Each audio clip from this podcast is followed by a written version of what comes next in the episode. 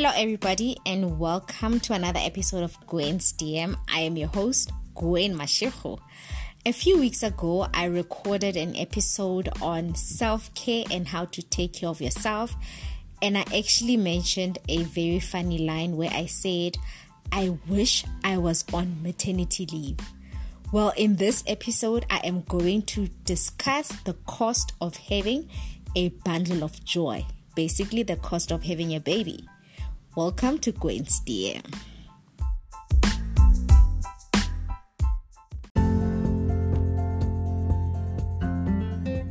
All information and opinions provided on this episode are of a general nature and are not intended to address circumstances of any individual. Please note that I am not acting as a financial advisor or providing financial advice to anyone. Any representation or opinion is provided for information purposes only. These are my personal views and do not represent the views held by my employer. So, guys, usually on Sundays around 9 a.m. till 10 a.m., I listen to Lesedi FM and I listen to my favorite Sunday radio show hosted by the legendary Ntate Motaung. A few months ago, around September, on his Sunday show, he touched a lot of nerves when he used Cassper Nyovest as an example and went on to mock people who have unplanned babies. I'm actually going to share a clip of this, just a snippet. Those who understand Sesotho will get it. Keke a ke ditapole tse never keke a ke khabetšhe a le two months never Having a child can be an exciting experience. Well, I don't have a child personally, but I mean, like, I see it on the gram, I see it with some of my friends that have kids. It looks like it's exciting. Good stuff, right? However, it's no secret that babies are very expensive. If your budget is already tight, having a baby will put an additional strain on your finances. Even though the cost of raising a child is different for each person because obviously different people have different finances, have different expenses, have different income streams. But you can always plan to reduce the impact on your budget and your and on your finances. Those who know me personally might know that I don't have a child. However, I don't know what tomorrow holds and I believe in planning. I usually read and listen to a lot of financial articles and podcasts. The number one advice that is given is always to have a conversation with people who already have kids this will give you an idea of what expenses to expect, especially from someone who has recently had that bundle of joy. As part of your planning, it is very important to think about the day to day costs of a baby, such as nappies, malaria, amapampas, food, because kids eat a lot, medicine, because oh my god, the small babies get sick and sometimes you won't know what's wrong with them. Also, if you are you are a working parent, you need to think about the cost of a nanny or a crèche. I mean like the list is endless, guys. So let's unpack some of the costs and how I think you can actually plan for it. Firstly, let's start with medical bills. The process must start the minute you are considering having a baby or the minute you find out that you are pregnant. As part of your pre birth planning, you need to take into consideration medical aid, hospital bills, and medical bills. Those who have medical aids know that certain medical aids might be limited or might not cover everything. So, it is always important to confirm with your medical aid if your preferred gynae, pediatrician, or hospital forms part of the preferred network of healthcare professionals covered by the medical aid. This will really help reduce your overall costs and making sure that you don't cough out additional cash because obviously if you use a medical provider that is outside of your network, you might actually have to cover additional costs. So consider medical bills when you are thinking about that bundle of joy. Moving right along, now let's talk about emergency fund. It's not only when you are planning for your families or when you are saving for black tax, but do you have an emergency fund, my friend? If you don't already have that rainy day fund, now it's the perfect time to start. Maternity leave is not always paid in full, especially when it's more than four months. Make sure you have saved up enough money for the extra two unpaid months of that maternity leave.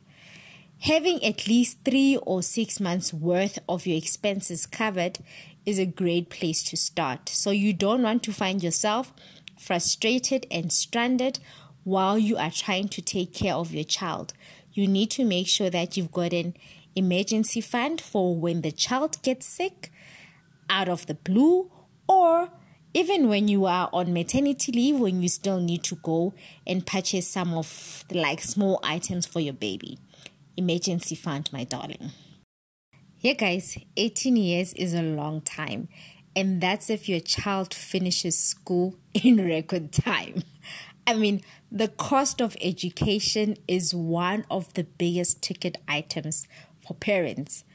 One of the decisions that you would need to make as a parent is to decide whether you want to send your child to a government school or to a private school. Those who know me will tell you how much I love Kingsmead College and Redhill College. Oh my word. I love those schools. I follow them on Instagram, on Facebook, and the school fees is so expensive. I mean, I think Redhill College is on the top 10 list of the most expensive private schools in South Africa. And we all know that the cost of private school is more than double that of a government school. Hence, when people ask me, Tidi, when are you having a child? My response is always standard and is always that, darling, relax. I am still saving for school fees. Education funds don't always apply to, uni- to university fees, to be honest. A few years ago, I had a conversation with one of my colleagues, and they told me that they decided to cancel or to cash in on their children's education fund and actually purchase property with that money. Because the lady said that she realized that actually this money that she's put in the education fund is not gaining interest, it's not growing at the rate that she expected, and she realized that she'd be in big trouble when her child needs to go to varsity. So she looked at an asset that is appreciating in value and that would actually give her more returns, which is property in this case. So then, come the time for her child to go to varsity, she will sell the property and use the proceeds to actually fund her child's education. And I must say, guys, I really love this idea and I will definitely consider it as part of my planning the day that I decide to be somebody else's mother. Yo, guys, oh my god, it sounds like there's a lot of things to consider, guysini. There are also a few specific life circumstances that you may need to consider. And there are some things that you need to plan for, such as estate planning as this will also play a big part in providing for your child's future. Should you die, you need to write down or to adjust your will the minute your child is born. I mean, because tragic things happen. You can ensure that your child is taken care of if one or both of the parents pass away. In your will, you can also consider to appoint a legal guardian for your child so that the courts don't have to or you don't have to leave your child with a complete stranger. Remember that your will is one part of estate planning, but that is definitely a good place to start, my darling. Let me just ask a question Do you have a will? I had a conversation with a colleague of mine a few months ago and we started talking about having a will and I told her about Capital Legacy. This was recommended by a good friend of mine, Dudu, a few years ago, and I actually took up a policy with Capital Legacy and let them draft my will. This was interesting because as I was having a conversation with Lesijo, she also said, Yeah, my financial advisor actually recommended Capital Legacy, and I wasn't familiar with them and I was still reading up on them. So basically, the reason that her financial advisor had recommended Capital Legacy is because with this company, when you have a child, they can open up a trust for your baby. I will actually share a link of Capital Legacy's website if you guys want to go and open and check and maybe read up on their policies just to educate yourself, you know? And also other things that you need to consider. And it's something that I think people actually tend to forget the minute they have a child. You need to remember to update your beneficiaries and to add your child in your life insurance, pension fund, retirement funds. So you need to make sure that your child is covered. Even if you have a second, third, fourth child, always remember to update your will, to update your life insurance, pension fund, and retirement fund. With 18 years or more until your bundle of joy moves out of your house if they ever will, my darling. Time would seem to be on your side as a parent, right? But as the saying goes, one blink and they are all grown up.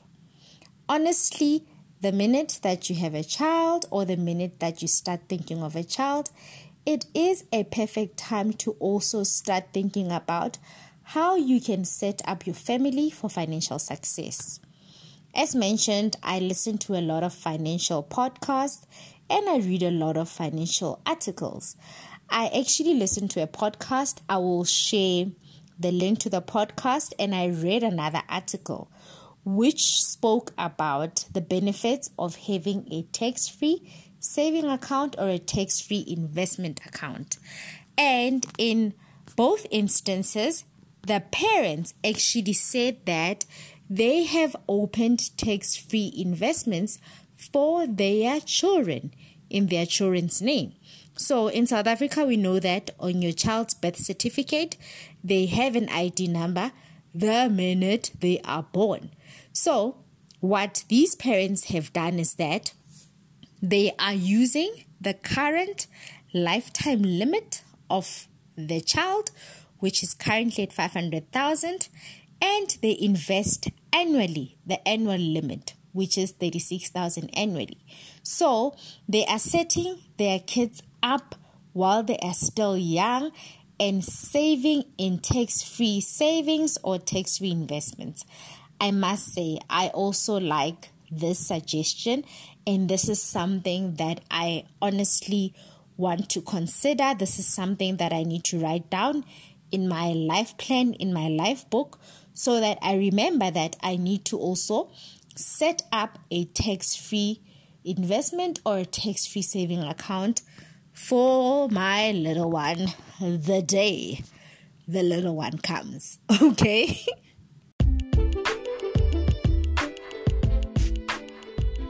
Adding a new member to your family comes with a lengthy list of responsibilities. So don't try to do them all at once. Prioritize and tackle the most important items on your financial to do list first. Whatever you decide, find a certified financial planner and they will guide you on the best way to save and plan for your bundle of joy.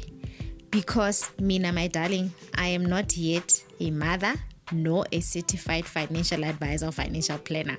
So I'm not in a position to tell you what to do. I am just sharing what I've read, what I've what I've learned from the various podcasts. Till next time, bye.